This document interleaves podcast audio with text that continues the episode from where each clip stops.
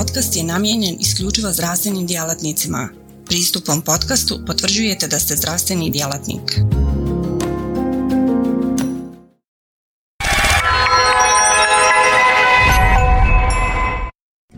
Dobar dan. Cijenjeni posjetitelji portala cma.ba, dobrodošli na još jednu online edukaciju na našem portalu. Ja sam docent Goran Hauser, gastroenterolog, radim na KBC Rijeka na Zavodu za gastroenterologiju. Tema mog današnjeg predavanja su akutna krvarenja kod pacijenata koji uzimaju antikoagulacijsku terapiju, a naravno reći ćemo nešto i o pripremi pacijenta koji idu na endoskopske zahvate, a uzimaju antikoagulacijsku terapiju. Ključna pitanja kada govorimo o gastrointestinalnim krvarenjima kod pacijenata koji, su, koji uzimaju antikoagulacijske lijekove su u stvari E, pitanja, pitanja rizika ovoga za gastrointestinalno krvarenje, odnosno koji pacijent, kojem pacijentu možemo sa priličnom sigurnošću dati antikoagulacijske lijekove, kod kojih pacijenta bi to trebali izbjegavati. Sljedeće pitanje na koje moramo odgovoriti je e, vezano za spontane krvarenja, znači pacijenti koji uzimaju takve lijekove mogu spontano prokrvariti, ali naravno mogu prokrvariti i tijekom i nakon nekih interventnih endoskopskih zahvata. Naravno ono što je ključno pitanje kako upravljati rizicima za gastrointestinalne krvarenje, neki pacijenti naravno trebaju antikoagulacijsku terapiju, ali isto tako i trebaju gastroenterološke zahvate i na kraju naravno kako liječiti komplikacije. Prije nego što uopće damo antikoagulacijsku terapiju nekom pacijentu, mi moramo biti svjesni potencijalnih nuspojava i interakcija tih e, antikoagulacijskih lijekova sa drugim lijekovima, pogotovo biljnim pripravcima koje pacijenti vrlo često uzimaju i bez našeg znanja. Mi trenutno mislimo da znamo sve moguće interakcije sa varfarinom, jer tu znate da brojni biljni pripravci, brojni drugi lijekovi mogu produžiti ili smanjiti ovoga učinak varfarina, međutim dolaskom novih antikoagulacijskih lijekova našli smo se na neki način na nesigurnom terenu jer to su bili novi lijekovi za koje nismo baš znali da li imaju kakve interakcije sa nekim drugim lijekovima i sa nekim drugim substancama. Ovdje je jedna tablica koja nam pokazuje usporedbu e, novih antikoagulacijskih lijekova, odnosno direktnih antikoagulacijskih lijekova sa klasičnim antagonistima vitamina K kao što je recimo varfarin koji je na našem području najčešći. Ono što bi se moglo izvući kao glavna karakteristika direktnih antikoagulacijskih lijekova, odnosno novih antikoagulansa, je da je njihov početak djelovanja vrlo brz, ovoga da je e, djelovanje relativno kratko, za sada nekih posebnih interakcija s hranom i sa drugim lijekovima nema ili barem mi to ne znamo. I većinom se izlučuje putem bubrega, dok tradicionalni antikoagulacijski lijekovi, odnosno lijekovi koji djeluju na ovoga, na, koji su antagonisti vitamina K, njihov početak djelovanja je usporen, njihov prestanak djelovanja je usporen što znamo ovoga iz svakodnevne prakse, imaju brojne interakcije i ovoga ono što je bitno izlučuju se ekstrarenalnim putem. Prije nego što damo lijek, pogotovo je to bilo bitno za stare antikoagulanse lijekove, moramo voditi računa da brojni lijekovi, drugi lijekovi koji ti obično kronični bolesnici uzimaju, kao što su amiodaron, antimikotici i slično, mogu produžiti, odnosno pojačati njihovo djelovanje i uzrokovati pojačana krvarenja. Također su brojni biljni preparati koji mogu povećati njihovo djelovanje. Ovoga, to su neki pripravci koji se koriste ovoga kao pomoćna ljekovita sredstva ili čak kao dodaci, kao dodaci ovoga prehrane. Osim tih e, faktora koji i drugih lijekova koji mogu utjecati, postoje određeni faktori koji, se, e, koji, su, koji su stvari karakteristike samih pacijenata kao što je recimo dob, bubrežna funkcija, tjelesna težina, jetrena funkcija i eventualno ovoga dodatna antiagregacijska terapija koje određeni pacijenti, pogotovo i kardiološki, uzimaju dodatno uz antikoagulacijsku terapiju. Postavlja se pitanje kako mi možemo uopće prevenirati i krvarenje i kako možemo predvidjeti da će neki pacijent prokrvariti. Pa prilično teško, nažalost pogotovo što se ukoliko govorimo o gastrointestinalnom traktu. Postoje brojni skorovi za predikciju krvarenja, međutim većina tih skorova su u stvari se odnose na intrakranijska krvarenja, dok ovoga endoskopska društva je većinom ne prihvaćaju. Postoji taj Q-bleed score koji procjenjuje donekle gastrointestinalna krvarenja, međutim pravi skor koji može sa sigurnošću prognozirati gastrointestinalna krvarenja, nažalost, mi još uvijek, još uvijek nemamo. Ono s čime se mi pomažemo u svakodnevnom radu je u stvari ovoga neke, neke druge stvari pomoću kojih mi pokušavamo spriječiti krvarenje. To je prije svega davanje direktnih antikoagulacijskih lijekova samo sukladno smjernicama, Ukoliko je pacijent stariji od 75 godina, trebalo bi se još uvijek odlučiti za tradicionalne antikoagulacijske lijekove, naravno kontrolirati konkomitantnu terapiju, prije svega se tu misli na antiagregacijsku terapiju, antipikotike, ali naravno i ove nesteroidne antireumatike koje ti pacijenti najčešće sami kupuju i uzimaju bez ikakve kontrole. Neki ovoga gastroenterolozu preporučavaju i eradikaciju Helicobacter pylori kao nezavisnog ulcerogenog faktora za kod tih pacijenata. Isto tako, povremeno se preporuča davanje inhibitora protonske pumpe kod visokorizičnih pacijenata. Određene gastroenterološke krugovi preporučavaju takozvani luminal mapping, što bi značilo u stvari pregledavanje cijele probavne cijevi prije što počnemo s tom terapijom, mada nisam siguran koliko je to izvedivo u našim uvjetima Poseban oprez je potreban kod pacijenta za koje znamo da već prije imaju divertikle u crijevima jer ti su posebno skloni krvarenju. Skorove kao što sam već prije rekao nažalost ne možemo previše koristiti, međutim ono što možemo koristiti što nam može ovoga jako puno pomoći u praćenju renalne funkcije jer obzirom na renalnu funkciju trebamo prilagoditi dozu antikoagulacijske terapije i naravno ono što je ključno je procjena štete koristi nakon epizode krvarenja. To je ono što je nama najveći problem u praksi imamo pacijenta koji ima neku kardiološku ili vaskularnu indikaciju za lijek, međutim prokrvario. I sad je pitanje da li mu ponovo dati lijek ili ne. Tu trebamo vidjeti kolike štete može pacijent imati ukoliko mu ne produžimo antikoagulacijsku terapiju, odnosno kakav je rizik za ponovni krvarenje iz probavne cijevi ukoliko mu to zaista damo. Jedan od načina kako možemo spriječiti gastrointestinalno krvarenje je naravno davanje gastroprotektivne terapije, bilo da su to inhibitori protonske pumpe, K2 antagonisti ili gastroprotektivi, međutim nažalost taj gastroenterološki rizik krvarenja i redukcija uz ovu terapiju vrijedi samo za e, krvarenje iz gornjeg gastrointestinalnog trakta, dok ovoga za donji gastrointestinalni trakt nažalost ne može ni na koji način prevenirati krvarenje.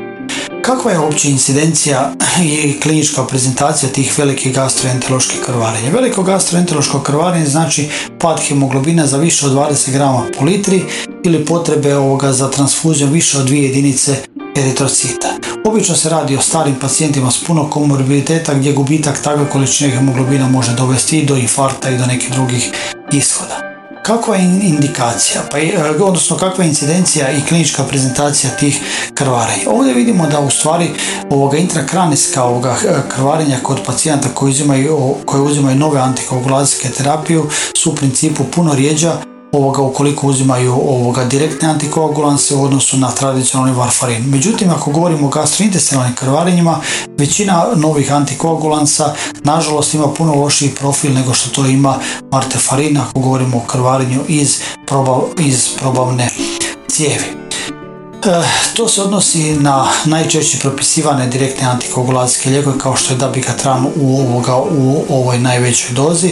Dakle, ima smanjeni broj cerebrovaskularnih krvarećih incidenata, međutim, nažalost, povećani broj velikih gastroenteroloških krvarenja. Slično je i za Saban, e, jedino Saban tu pokazuje donekle bolji rezultat, smanjuje intracerebralna krvarenja, dok za gastroenterološka krvarenja ima neutralni, neutralni učinak. Saban isto tako povećava incidenciju gastroenteroloških krvarenja.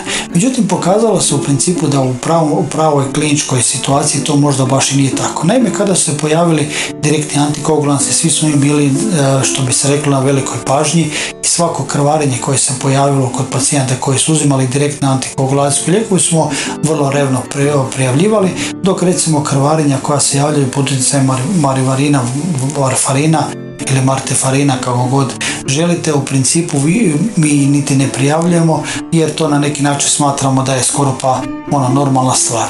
To, se, to je poznato u literaturi kao Weberov efekt, dakle kad dođe neki novi lijek svi smo, ovoga, svi smo vrlo oprezni, svi ovoga prijavljujemo nuspojave, međutim kada se naviknemo na taj lijek onda ovoga na njegove nuspojave onda to niti više ne primjenjujemo. Jer naime pokazalo se da u kasnijim postmarketinškim ovoga praćenjima da u stvari direktni antikoagulansi čak i nemaju veću incidenciju velikih gastroenteroloških krvarenja, tako da je ovdje jedna danska studija pokazala da u stvari su čak doneke i rijeđa krvarenja ovoga na direktnim antikoagulansima i rijeđa su krvarenja, intracerebralna krvarenja na direktnim antikoagulansima u odnosu na ovoga na martefarin. E, to je pogotovo točno ukoliko govorimo o ljudima do 75. godine starosti. Vidimo ovdje ispitivanje koje je vezano za dabigatran, ovdje ispitivanje koje je vezano za rivaroxaban i kod jednog i kod drugog lijeka pacijenti do 75 godina starosti su imali značajno manje krvarenja nego oni koji su uzimali martefarin, dok recimo u dobi iznad 75 godina ovoga ta krvarenja na novim antikoagulansima su donekle češća nego kod martefarina i zato je to neka magična granica iza koje bi još uvijek trebalo propisivati klasične antikoagulanse, antikoagulantne lijekove. E, kada pacijent uzima antikoagulanse, pitanje gdje nastaje krvarenje. Ukoliko uzima tradicionalne antagoniste vitamina K, odnosno antiagregacijsku terapiju, onda se krvarenja češće pojavljuju u gornjem gastrointestinalnom traktu, dok recimo ukoliko pacijenti uzimaju, uzimaju ovoga e, nove antikoagulanse, e, krvarenja su češća u donjem gastrointestinalnom traktu. Obično su ovoga to negdje do 30% krvarenja distalno od trajcovog ligamenta, najčešće iz završnog tankog crijeva ili iz, debe, iz debelog crijeva. Ukoliko se pojavljuju ovoga e, iz gornjeg gastrointestinalnog trakta, to je, to je najčešće posljedica teške gastritisa ili ulkusa, dok iz gornjeg gastrointestinalnog trakta u stvari najčešće pacijenti krvare koji od prije imaju divertikularnu bolest. Međutim, ovoga Direktni antikoagulans se naravno povećat će incidenciju krvarenja kod ljudi koji imaju polipe ili koji imaju recimo karcinom debelog crijeva. Zato se davanje novih antikoagulansa na neki način smatra kao gastrointestinalni stres test jer u stvari razotkriva neke ovoga uzroke koji bi tek kasnije možda ovoga dali da li krvari na neki način možemo reći da čak i spase pacijentu život jer ga na vrijeme dovedu kod gastroenterologa, napravi se kolonoskopija i nađe se neki polip koji još uvijek nije prešao u, ovoga, u, u karcinom. E, ono što je ključno za svakodnevni rad, e, a to su ishodi krvarenja. Naime, prema gastroenterološkim iskustvima i prema studijama koji se objavljuju na tom području, pokazalo se da krvarenja koja se pojavljuju uz nove antikoagulacijske lijekove i stare antikoagulacijske lijekove u principu završavaju isto. Naime, ovoga direktni antikoagul, odnosno novi antikoagulansi ne uzrokuju neke teže posljedice, krvarenja se jednako dobro ovoga jednako uspješno zaustavljaju kao i kod klasičnih antagonista vitamina, vitamina K. Čak u ovom drezne registru koji da i dalje prikuplja pacijente pokazalo se da novi antikoagulansi ovoga donekle čak imaju i bolji, bolji ishod kod velikih gastroenteroloških krvari. E, rezultat je to e, e, pojave u stvari novih antagonista direktnih antikoagulansa kojima mi možemo spriječiti, odnosno u trenutku antagonizirati njihovo djelovanje. Jer ovoga, kod elektivnih gastroenteroloških zahvata mi možemo, mi možemo na vrijeme obustaviti terapiju, smanjiti učinak, dok recimo kod nekih hitnoća, ukoliko dođe do, ovoga, do spontanog krvarenja, tu smo do sada bili u problemu, međutim ovoga sada imamo izlaz iz te situacije, o tome ćemo nešto malo više kasnije. Dakle, ako govorimo o elektivnim gastroenterološkim zahvatima, mi možemo nove antikoagulanse lijekove ukinuti 24 do 72 sata prije zahvata, ovisno o tome kakva je renalna funkcija. Ukoliko imamo nisko rizične gastroenterološke procedure, dovoljno je dan prije kod ovoga pacijenta sa normalnom bubrežnom funkcijom ukinuti ovoga antikoagulantni lijek, dok ukoliko pacijent ide na visokorizične gastroenterološke zahvate, treba ukinuti lijek dva dana prije. Naravno, ukoliko je bubrežna funkcija nešto lošija, onda se ti, taj broj dana donekle povećava. Gastroenterološke smjernice po tom pitanju su prilično jasne, dakle niskorizični postupci u gastroenterologiji to su stvari sve dijagnostičke endoskopske pretrage, uključi i biopsiju.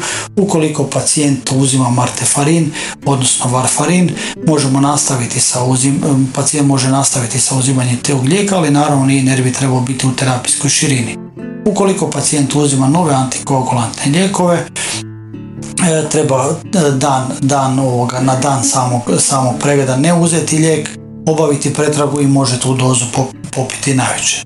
Ukoliko govorimo o visoko rizičnim gastroenterološkim postupcima kao što je ovoga polipektomija, kao što je RCP sa sfinkterotomijom, različite punkcije i biopsije u prvom traktu, tu je situacija donekle nešto kompliciranija, znači pacijenti koji uzimaju direktne antikoagulantne lijekove treba i dva dana prije pregleda ukinuti, ukinuti ovoga taj, lijek, dok pacijenti koji uzimaju varfarin kod niskorizičnih kardiovaskularnih stanja možemo slobodno ukinuti lijek, ne davati nikakvu ovoga terapiju premoštenja i ovoga nakon zahvata možemo nastaviti sa martefarinom, dok kod visokorizičnih kardioloških bolesnika ipak bi trebalo ovoga napraviti tu terapiju premoštenja, odnosno dati ovoga nisko molekularni heparin i na večer nakon zahvata nastaviti normalno sa martefarin. Međutim, problem mogu biti hitni zahvati. Ukoliko pacijent spontano prokrvari ili mu je potrebno ovoga neki, neki hitni ovoga endoskopski ili kiruški zahvat, a uzima antikoagulacijske lijekove, do sada smo bili u priličnom problemu jer ovoga nismo imali antagonista. Kod nekih trivialnih krvarenja dovoljno je zaustaviti, odnosno prestati uzimati nove antikoagulantne lijekove, dok recimo ukoliko imamo hemodinamski značajno krvarenje kad je pacijent nestabilan i aktivno krvari, naravno pokušat ćemo to zaustaviti hitnom endoskopijom, međutim ovoga, ono što je bio problem je bio nedostatak antidota. Antidoti se intenzivno razvijaju, znači imamo ovu grupu antidota koja inhibira faktor 10a, nažalost on još uvijek nije dostupan, ali prepostavka je da će u narednih godinu, dvije ili tri biti dostupan na našem tržištu i to će biti ovoga antidot za sve faktore 10a. Ono što ovoga se također razvija jedan univerzalni antidot koji će inhibirati i ovoga inhibitore faktora 10a, a isto tako i dabigatran. E, ono što sada trenutno imamo na tržištu je Praxbind, znači doricuzumab, specifični antidot za, za dabigatran, koji specifično veže dabigatran puno većim afinitetom nego što je to ovoga o, puno veći ovoga afinitet nego što dabigatran ima za trombin.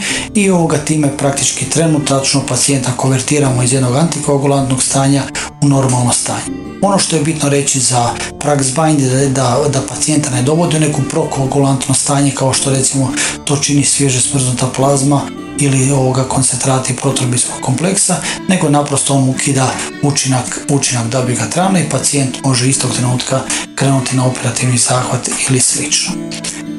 Ukoliko pacijent uzima nove antikoagulantne lijekove, a krvari, e, tu nemamo baš jasne preporuke po pitanju inhibitora protonske pumpe. Isto tako nije uputno previše davati derivate plazme i prokoagulanse, e, jer oni neće ovoga ostvariti određeni učinak. Ono što je bitno ovoga je to pacijenta e, podvrći hitnoj endoskopiji čim to postanje pacijenta dopušta i naravno treba dati prednost mehaničkoj hemostazi jer ovoga adrenalin će držati 2-3 sata i nakon toga popustiti dok mehanička klipsa drži nekoliko dana dok prestane učinak tog lijeka. Dakle, ono što na kraju možemo ovoga zaključiti da je ovoga uzimanje novih antikoagulantnih lijekova imamo određeni gastroenterološki rizik koji je nešto ipak veći, međutim možemo reći da je ukupna korist ipak veća jer ti lijekovi značajno smanjuju učestalost intakranijskih krvarenja. Iako sam gastroenterolog moram reći da su gastroenterološka krvarenja puno manje komplicirana nego ova intrakranijska hemoragije i da mi to puno elegantnije rješavamo nego što to mogu neurolozi ili neurokiruzi riješiti ukoliko je krvarenje u mozak. Nove studije pokazuju da čak ta gastroenterološka krvarenja možda i nisu tako, ovoga, tako česta, tu podatke ovoga čekamo nove i vjerojatno će se to pokazati da ukoliko pacijent ima pravu indikaciju i pravu dozu da možda čak to neće niti biti ovoga značajno, značaj, značajno češće. Postmarketička praćenja govore u tom smjeru, kažu da je bolji sigurnosti profil novih antikoagulantnih lijekova i također ono što se nama pokazalo u praksi, da novi antikoagulanti lijek u stvari demaskiraju neke već postojeće leze u polovnom traktu i pacijenta možda čak i prije dovedu gastroenterologu dok ovoga ima neku premalignu leziju i da na vrijeme možemo pacijenta tretirati. I sad na kraju ovdje imam jedan test za vas. Ovoga, ovo je snimka videokapsulske endoskopije gdje je pitanje za vas da li ovaj pacijent uzima varfarin ili uzima nove antikoagulacijske lijekove. Znači evo vidite ovdje krvarenje stankog crijeva. Šta vam se čini? Da li uzima anti, nove antikoagulacijske lijekove ili martefarin? Vidjeli ste ovdje značajno krvarenje, vidite. Dakle, kakav je vaš odgovor? Oni koji su odgovorili da je to martefarin, odnosno varfarin su upravo, ali isto tako oni koji su odgovorili da je to novak, odnosno novi antikoagulantni su upravo jer u principu nema razlike. Krvarenje je isto i jedno i drugo. I evo na kraju samo da vam pokažemo ovoga najznačajniji i najčešći uzrok krvarenja iz probavnog trakta kod pacijenta na antikoagulacijskoj liječu, to su dakle divertikli debelog crijeva, međutim niti kolonoskopije niti divertikli ne moraju biti uvijek tako ružni i oni imaju ljepšu stranu. Evo, hvala lijepa na vaše vremenu, na vaše, na vaše pažnji. Ja se nadam da ćete uspješno riješiti test i pitanja iz ovog područja.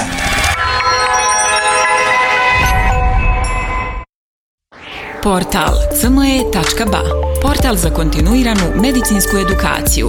Klikni za znanje. Svaka revolucija počinje s idejom. U svijetu medicine ta ideja je neprekidno učenje, stalna evolucija i kretanje ka sve preciznijem i personaliziranijem pristupu. Dobrodošli na cme.ba Budućnost kontinuirane medicinske edukacije. Na cme.ba vjerujemo da medicinski stručnjaci nisu samo praktikanti, već inovatori, pioniri, istraživači mogućnosti. Svako novo otkriće, svaka nova tehnika, svaki novi komad znanja je korak prema zdravijem i sretnijem svijetu. U duhu onih koji su se usudili razmišljati drugačije, kreirali smo online portal koji pruža više od puke informacije. Nadmašuje tradicionalne granice edukacije nudeći imerzivno, dinamično i beskrajno prilagodljivo iskustvo učenja. Baš kao što skalpel u rukama vještog hirurga postaje instrument iscijeljenja, CME.ba u rukama radoznalog medicinskog stručnjaka postaje instrument unapređenja. Srce naše platforme je jednostavnost. Razumijemo da je vaše vrijeme neprocjenjivo, da svaka sekunda može napraviti razliku. Zato smo dizajnirali cme.ba da bude jednako intuitivan i efikasan koliko je i inovativan. Inspirirana najboljim svjetskim sučeljima, naša platforma vam omogućava da zaronite u bogatstvo znanja bez ikakvih ometanja ili kompleksnosti, kada god to želite i gdje god to želite, donoseći svijet medicine na dohvat vaših prstiju sa elegancijom jednog, besprijekodnog dodira. Na cme.ba susret ćete se sa neprestano rastućim univerzumom sadržaja kuriranog od strane regionalnih i globalnih stručnjaka. Interakcija sa vrhunskim umovima u medicinskom polju, uključivanje u revolucionarna predavanja i dobivanje znanja koje će transformisati vašu praksu. Ali ne smatramo se zadovoljnima s trenutnim postignućima. Obavezali smo se na kontinuirano poboljšanje težimo da cme.ba ostane zlatni standard za online medicinsku edukaciju.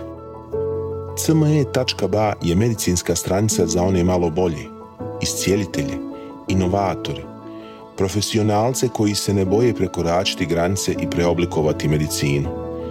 cme.ba je mjesto za vas. Razmišljajte bolje, učite bolje, budite bolji. Stoga kliknite za znanje i pristupite na cme.ba gdje učenje nikad nestaje, gdje strast susreće profesiju, gdje medicina susreće inovaciju.